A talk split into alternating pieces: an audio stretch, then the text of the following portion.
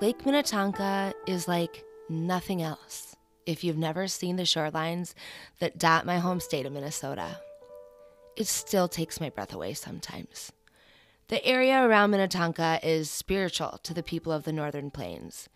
Even now, near the giant homes in this affluent area are ancient burial mounds and artifacts from the people who were here first, and whose history remains here in earthworks created by the mound people indigenous to the region. The Dakota and Ojibwe were able to keep Lake Minnetonka mostly protected from European immigrants building on the sacred ground, even during the genocide of the Dakota people in the 1800s. But once indigenous people were forced from their lands, this sacred place made way for the steamboats and grand hotels of the late 19th century. With people now forced onto reservations, the United States Congress authorized the creation of boarding schools for indigenous children. They were separated from their parents and placed into what were known as industrial schools or boarding schools these schools were nothing more than camps that stole culture, identity, and childhood away from children who were purposefully kept separate from their community in an ethnic cleansing our state still struggles to take full accountability for. Conditions in the schools were horrible, and the treatment of the children was undeniably cruel. By the 1970s, being forced to recognize the gross inadequacies of the schools and abuse of the children, most shut their doors. During this time, similar schools and institutions for children and adults with disabilities were still operating throughout Minnesota. Genetic genocide. Thousands of unmarked graves still exist in the cemeteries, shadowed by the places many were sent to as children and never came out of alive. But not all of them looked like the gruesome scenes coming out of the indigenous industrial schools or the backwards Bobby Kennedy exposed to the nation when he showed up to the Willowbrook State School in New York unannounced in 1965. Some seemed perfect. And back along the shores of Lake Minnetonka and its surrounding acres, now home to expansive mansions and the nation's largest privately held company, set another beautiful home. It's here that our first episode will take place. In a manicured and masterfully designed neighborhood that allowed its inhabitants winding drives and privacy to enjoy the life of well to do Minnesotans. Down one of these winding drives, in a big, marvelous home that backed up to Minnehaha Creek were children with disabilities who spent most of the day tied down in cribs that lined the walls. We call it Home of the Angels because they are all our little angels, the woman who ran the home told the newspaper during an expose where she stands next to her husband smiling. It's so hard for me to look at this photo from the future, knowing what I know as she stands so proud in her kitchen. I have so many things I want to say to her. I have so many things I want to ask her. I want to know why. Let's find out together as we explore what life has been like for people with disabilities in Minnesota and what we need to grow together towards a more accessible and inclusive tomorrow. Our first few episodes expose what it was really like for children with disabilities and the people hired to support them in Minnetonka Mills, home of the angels, where the children were treated as anything but. Welcome to Uncovering Inclusion.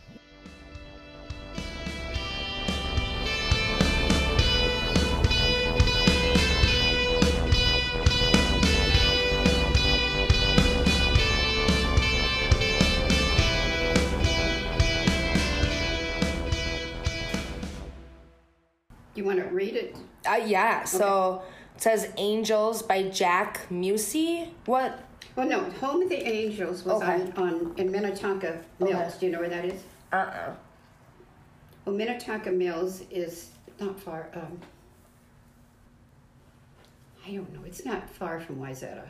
And this was a beautiful home for babies, mm-hmm. severely retarded. Mm-hmm. They called them retarded then. Mm-hmm. Retarded babies, severely. And it was a gorgeous old home with, with beautiful landscaping in Minnetonka Mills. And she had down on the lower level, she had bed and beds and beds and beds. She had all these little babies. That's Shirley. In November of 2019, I was able to interview Shirley about Home of the Angels, where she took her infant son John to live more than 50 years ago. Throughout our interview, you may hear a woman in the background. This is the voice of my friend Callie, an international disability advocate and the granddaughter of Shirley, who supported Shirley, now in her mid 90s, throughout the interview. We took John there when he was a baby. And they didn't, you couldn't see, visit your child. You could only come on visiting day. And visiting day, they had them all fixed up and pretty dressed, little baby girls with dresses. And, and uh, visiting day was quite a thing. They'd have picnic and, but you couldn't go any other day. And we always wondered why. Okay, to some of you, this might sound kind of absurd. So, we're going to take a quick history break here and talk about how parenthood was experienced by some wealthy white women in the 1960s and how social services worked in Minnesota um, from then to the mid 1970s when special education was enacted federally so all children could have access to public school. I'll explain all of this with the help of my interview with Shirley. First, I had a tubular pregnancy. Mm-hmm. Then I had, God, that must have been so scary back then. so it ruined the tube, you know. Yeah, how did they deal with that? They just had to take it out? That back then they didn't know it was tubular. Oh. And I was in a Catholic hospital, and they wouldn't do a D&C because it was not allowed. Sure. So I just oh. had an infection and had to deal with an infection for a long, long time. Anyway, then Becky was born, and she was normal. She was born in 1950. Uh huh. And then five years later, um, I had um, anencephalic. Do you know what that is? No. Anencephalic. It's another thing. We lived in this small town in South Dakota Mm-hmm. where we moved when we were first married. And uh, if you think Minnesota or, or Nebraska was bad, South Dakota was so far behind. Yeah. And I had a small town doctor, and uh, he kept saying, "Oh, baby sounds fine," you know, and all this stuff. But I, I didn't gain any weight hardly at all. Mm-hmm. So then, let's see. She, of course, they didn't know it was a she. She was due in December, Mm-hmm. but she was born on Becky's birthday, which was November seventh. Mm-hmm. And how was it now? We we had to drive 35 miles to Sioux Falls, South Dakota, to the hospital. And I got there, and I wondered why I was not big, but I gained so much weight. Right. Well, it, it turned out to be uh, uh, what they call it? I get what you're saying, where there's like, Water. Yeah. All water, Yep, yep, and yep. this little baby. yeah. and this little baby, and we got to this nice hospital in Sioux Falls, and this doctor was, he said, was he, he was swearing and everything else. He said, didn't that doctor know that this this was a tumor growth of water? And I said, I didn't know that, you know. Anyway, well, the baby was born with without what should I say, without a brain, Oh God, Brain that's stem. so hard. Yeah. just a brain stem, I guess. And, Yeah. Uh, I remember the doctor that delivered said, "Don't pray for this baby to live." Yeah. And of course they don't live very long, Yeah. like 24 hours or. Yeah. And I, they never would let me see the baby. You didn't get to see it Mm-mm. They absolutely would not let you see them. because they thought it would be too traumatizing, or what? I guess I don't know. Yeah, I'm sure it would. It probably would have been. But my husband saw the baby, and my mother and father came from Omaha, and they had a little funeral, and they got to see the baby. But I stayed in the hospital, uh, you know, a little bit longer for some reason. But the th- sad thing about when you can't see a baby or hold a baby, you don't believe it. Sure. And what happened is when Becky was five years old, and when she would go to school in the morning, I would take all her dolls and hold the dolls. Uh-huh. I mean, it was horrible. Uh-huh. They just didn't know how to deal with things like this. And of course, my husband didn't deal with it at all. So And- did people just not really talk to you had- about it? and he had a my father-in-law was president of the bank in this little town. He ran the whole town. Everybody was scared to death of him. He was just- a devil. as far as- But I remember he he came over and he said, "You better do something for yourself before you bring any of those. I can't remember what he called them. Any of those freaks. Before you have any more freaks." Something like that. You know, that was just the nicest thing to say. I'm so sorry. hmm How did that make you feel? Oh, I felt horrible. And, you know, today I would have stood up to, I would have left. I would have left my husband in, at that time. I should have. Because his father had control of everything. Mm-hmm. He was in complete control. Believing that a disability is caused because of something bad a mother did has long been a belief held in many cultures, religions, and unfortunately, throughout much of humanity's collective historical recollection. In the medical community surrounding children with disabilities, this is known as mother blaming. According to an article in the American Journal of Medicine, Journal of Ethics, around mothering and autism, the author writes This history begins with a moral panic over the behavior of the urban poor, a new notion of middle class childhood that arose at the end of the 19th century, characterized by pampering, protection, and education, fostered fears over troublesome children.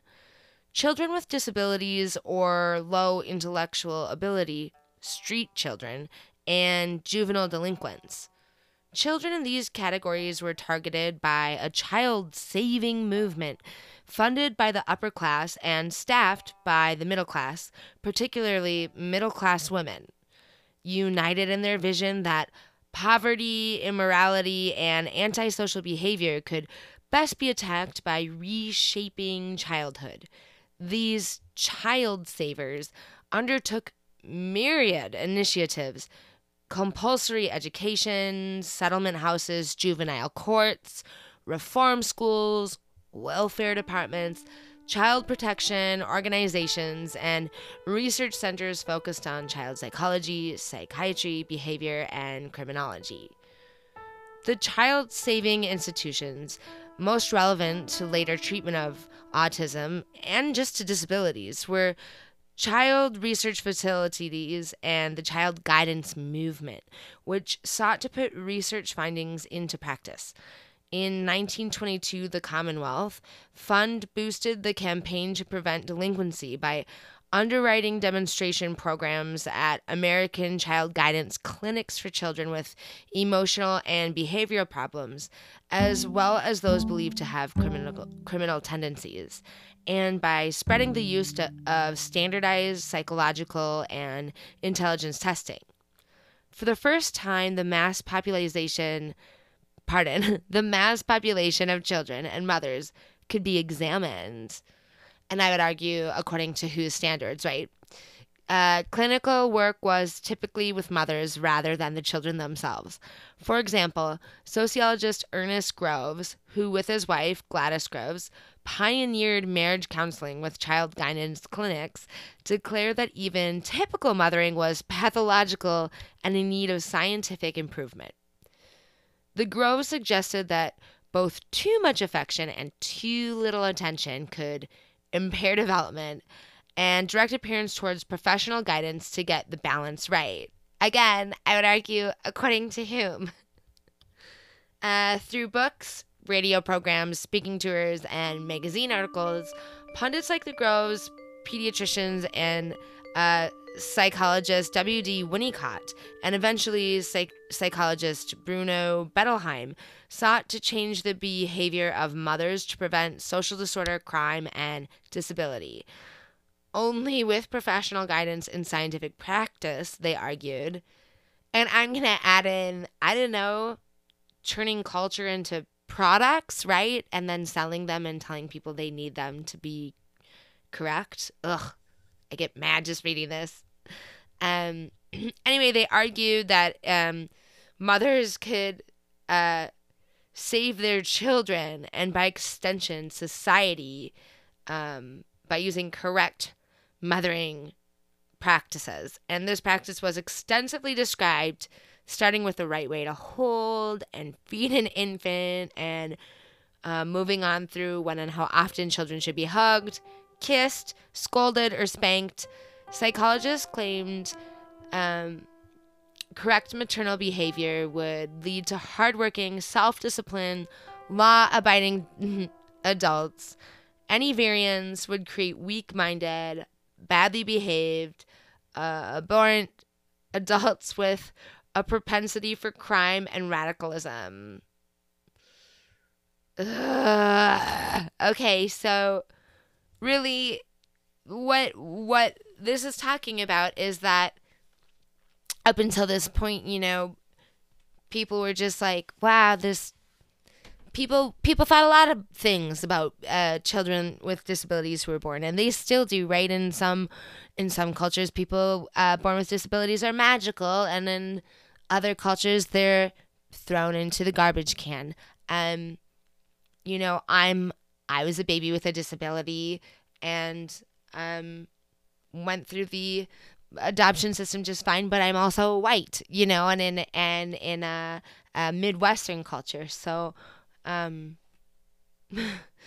basically regardless of any of that what's happening is we're seeing what happens a lot of times in basically any capitalist democracy i would argue uh, is that a, a dominant group right in this case uh, people with uh, who could had the resources all the way back in the early 1900s to uh, go to college and become psychologists and study things, and therefore they were able to uh, be the experts in a pool of people where there weren't very many, and kind of make up the rules of of what was normal and wasn't normal, and and because they were the ones making up the rules then they also were able to kind of like sell their services and their products to other people who they deemed were just like automatically crappy parents no matter what if they didn't do it the way that these people said. Um therefore making a lot of money off of basically shaming women which is a lot of advertising and I would argue what a lot of capitalistic democracy is. You know, that's what free markets do. I think they create cultures of individualism and shame, not just for women, but for any group that's not the dominant group making the decision. And so I think this is when um, it gets even worse. Probably, it, it, I think it. I think it's always been worse or different, right, for people born with disabilities. But um, when it now becomes uh, when shame gets added to that and now it's the mother's fault then you know that she doesn't want she doesn't want to be viewed as as if a, she's broken as well. So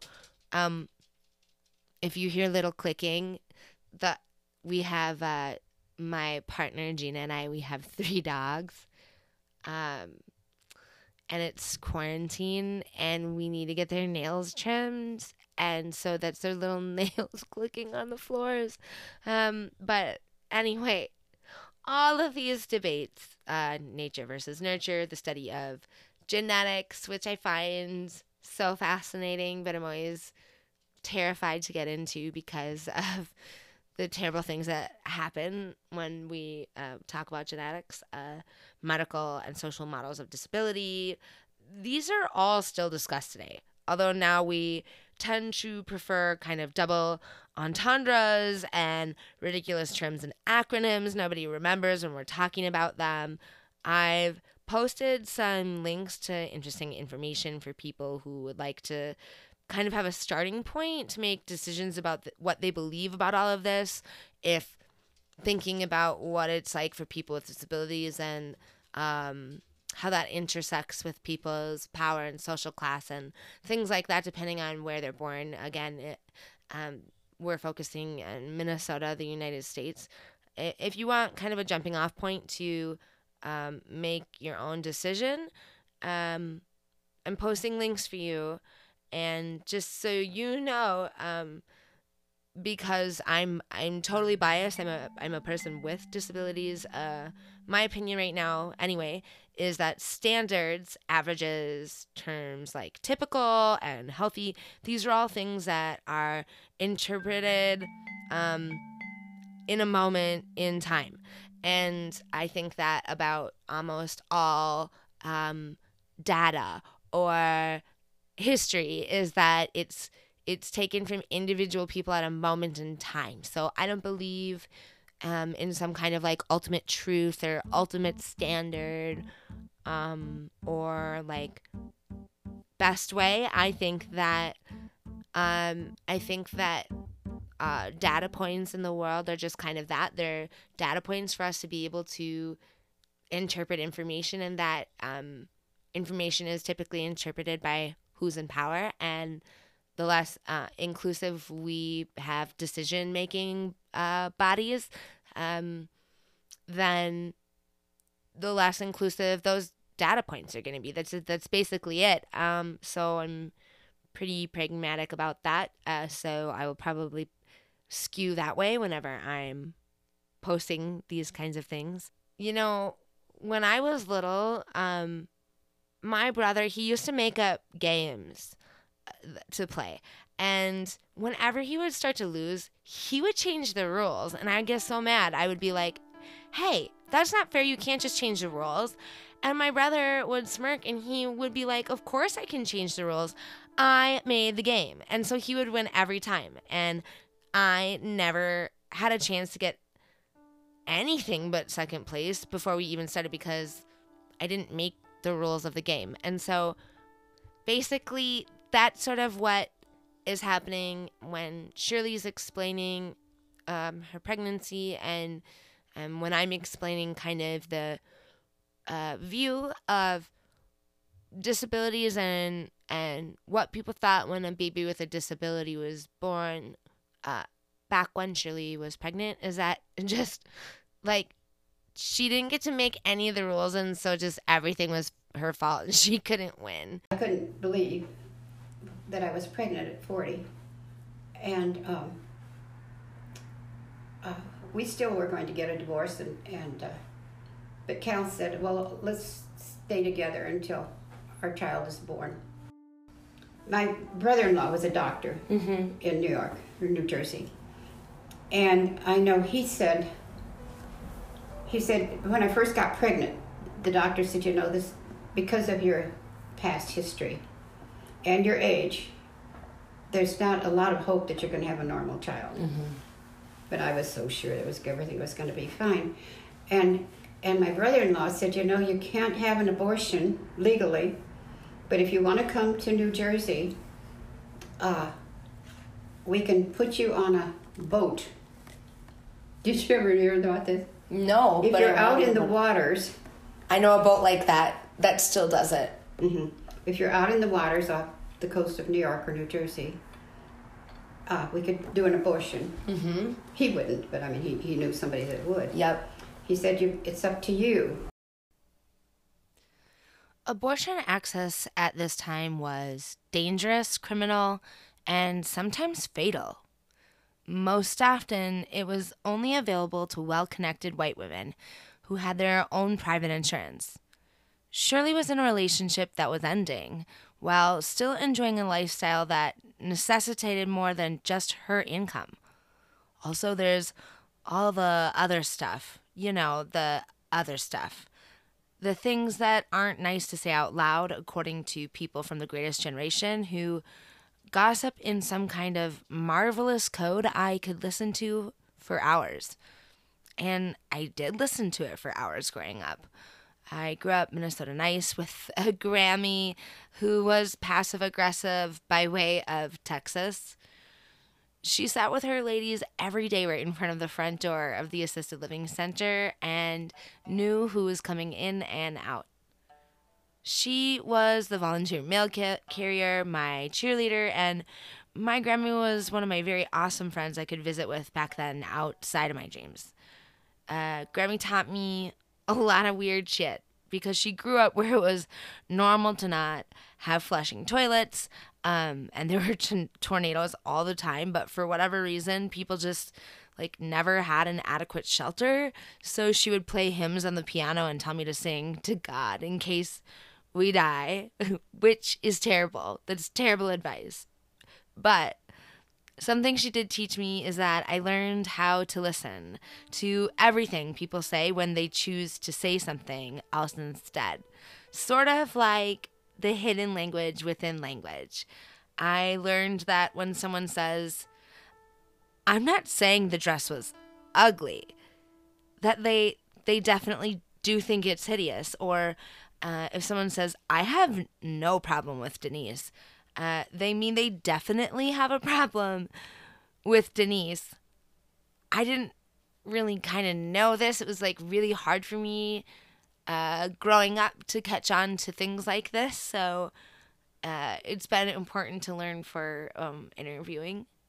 I also I volunteered on the dementia floors of my Grammy's nursing home during the summers in junior high, and I learned how to follow people down the path of disconnected memories as they tell you a story, to listen with my whole entire self. It's really hard for me to listen without making assumptions or injecting my experience into another person's story. I'm not at a point in my life where listening with my whole self is my default. I am not a default active listener. I get nervous. I guide conversations so I can feel in control because talking to other people about anything I'm not incredibly passionate about it just it makes me feel really really insecure i'm thinking things like that person keeps looking over to the left when they're talking to me they don't want to actually be talking to me what do i do or obsessively trying to watch for cues uh, to understand what I'm supposed to do back. Typically, talking with people who are uh, around others who communicate in diverse ways, uh, like at assisted living centers. Um, it's really fun talking to them and a little bit easier because they're used to being an active listener. They help each other remember words or parts of stories, and they're more familiar with just modified or diverse communication. Uh, so Shirley was not like that at all. Uh, this was probably one of the harder things for me during this interview, besides not reacting when I knew Shirley was fudging the edges of some stories the way we all do when we're creating a narrative to be remembered by. I mean, really, I just kind of was like, oh, I wonder if I'll sound so matter of fact if I ever get to be in my 90s talking to someone 60 years younger about life. I'm both in awe of Shirley and I also feel judgmental. I'm also so thankful for the courage to share and to tell. I'm frustrated at everything she skates over and talks around, that she kind of lies so brazenly and that I sit and nod my head to encourage her to keep going. And it's like there's this unspoken social rule that it would be rude for me to confront her, to confront the lie. Every time I try to ask a direct question, she sort of starts down a path of a completely different story. Like she just completely ignores everything she doesn't want to hear. But I'm also not pressing her really in any way. You know, I'm honored to be recording the voice and story of someone with such a long, well lived, and interesting life. I'm just pissed at how little John seems to be a part of it. My friend Lotia has a saying I'll never forget that describes this kind of thing perfectly. Uh, we were in a, a coffee shop uh, visiting her in Amsterdam, and um, or you know what, it could have been in St. Paul. Either way, uh, we were getting um, croissants. I'm not gonna say croissant because that's ridiculous, but uh, so Lotia said, uh, it's like you order a croissant and you get a really good baguette. So it's it's like it's still bread and it's warm and it's great, but it's just like it's not what you ordered. That's how I feel. That's how I feel about Shirley. And honestly though, why am I mad at her of all people? The things she talks around and says here and there about being pregnant with John should make anyone enraged that the system's like honestly really, really failed Shirley and her family. And society failed her too. And I'm, I guess, mom blaming, just like that article. You know, Shirley's husband, he came back from World War II with support needs for his mental health that he just, he never received. And most of the men then didn't receive it either. I don't I don't even think we talked about post traumatic stress disorder. So to cope with this, Shirley's husband, he drank. And then to cope with his drinking and feeling out of control, he turned into an abuser and would physically abuse and verbally abuse Shirley.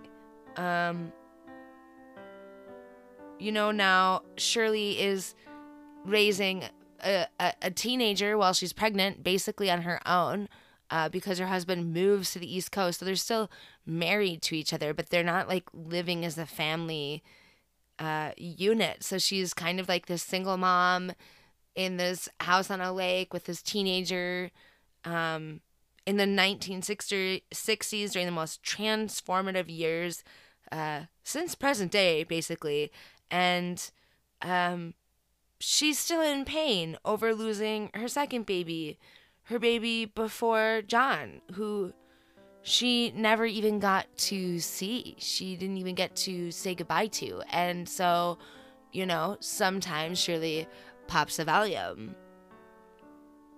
But you know, she's also she's a hustler. Shirley is gorgeous and her brother-in-law is giving her this opportunity to have a different life. Something that wouldn't be possible for a majority of women until the next decade in the 70s when the Supreme Court decided Roe versus Wade and affirmed women's constitutional right to own their bodies.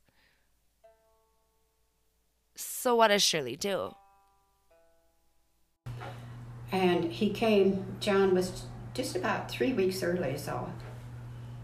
And the doctor that delivered him they knew right away. I could tell. I remember looking at the nurses' faces, and nobody smiled, and I never heard any crying, no baby crying or anything.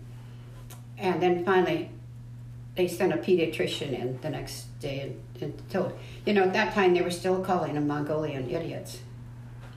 Did, so wait, did you hold him or anything, or they just he was just born and they just kind yes, of took they, him away? They said he couldn't. They brought him in and said he couldn't possibly nurse. There was no way he could nurse and he couldn't even take a bottle because he didn't have any enough suction. I don't know how they fed him. I really don't. But anyway, after he was born, the minister or the assistant minister or something came over, and I was never coerced into not bringing him home. Mm-hmm. It wasn't that at all. Mm-hmm. And but I knew, working with them and being 40 years old and a, a husband that was somewhat abusive physically abusive and an alcoholic. I thought all I need to do is bring a retarded child into this home. There's no hope for any of us. Right. So that's why I didn't bring him home.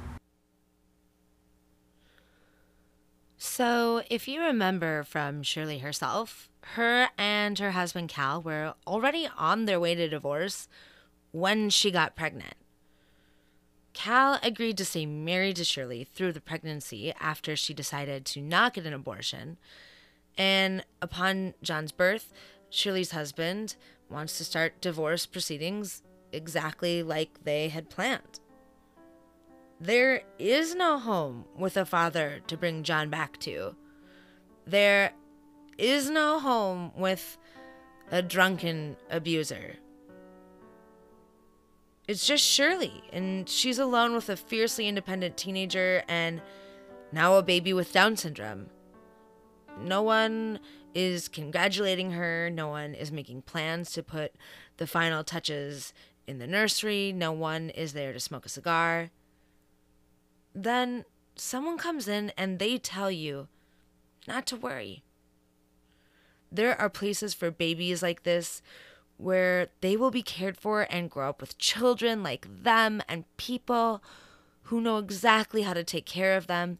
And you get to go on with the life that you always wanted. You can continue to enjoy yourself guilt free. And you know what? The government will even pay for it. I don't know what a decision like that feels like. I can imagine how overwhelming it all would feel, how completely different from any kind of expectations I had for almost a year it would be.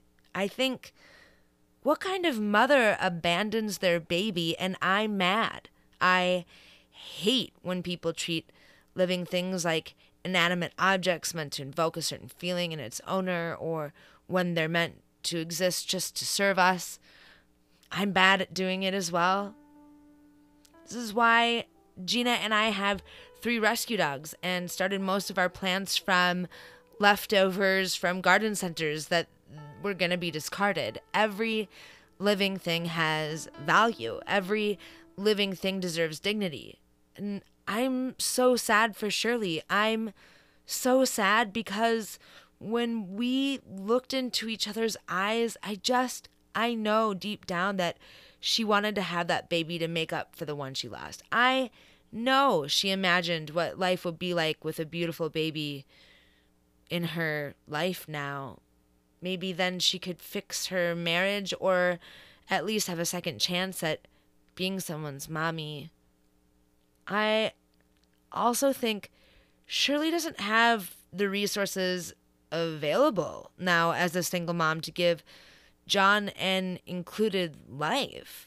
She would need to rely on her teenage daughter as another caregiver and possibly even John's guardian after Shirley dies. That's so much responsibility to give to a new big sister adjusting to the role of sibling anyway. she's 16 and very independent. Like, very. What kid wants to suddenly turn around and be somebody's caregiver. And Shirley's husband, who turns into a sh- drunken shit monster, is asking for a divorce instead of offering any kind of emotional support. I mean, he was part of making John. And all of this is going on while people speak in hushed whispers around Shirley Shirley isn't getting, you know, gifts or flowers from people. Her baby can't attach to her and feed. One moment you expected your life to change forever in one way, and then it's going to change forever in a totally different and unexpected way. And back then, it's not like Shirley can Google it. Plus, I doubt there are huge parenting sections called How to Raise Your Down Syndrome Child as an active and included member of the community. Having a baby with a disability makes you a couple of things automatically. You have to learn to be an advocate, a social worker, and not give up as you get sent back and forth between state agencies. You have to learn how to navigate disability services and learning child services, it takes years. And then there are adult services, which is set up quite similar to the for profit prison industry here in Minnesota. And the minute you form a relationship with a social worker or a county manager or someone who actually knows how to send an email attachment instead of a fax, they're gone. And on to the next state job at the Park Service or in housing. And you're stuck catching everyone up over and over again to the point where sometimes it feels like all you do is disability advocacy. Would I just want it to all go back to normal if I could? What's the new normal for Shirley? And what about John? Next time on Uncovering Inclusion.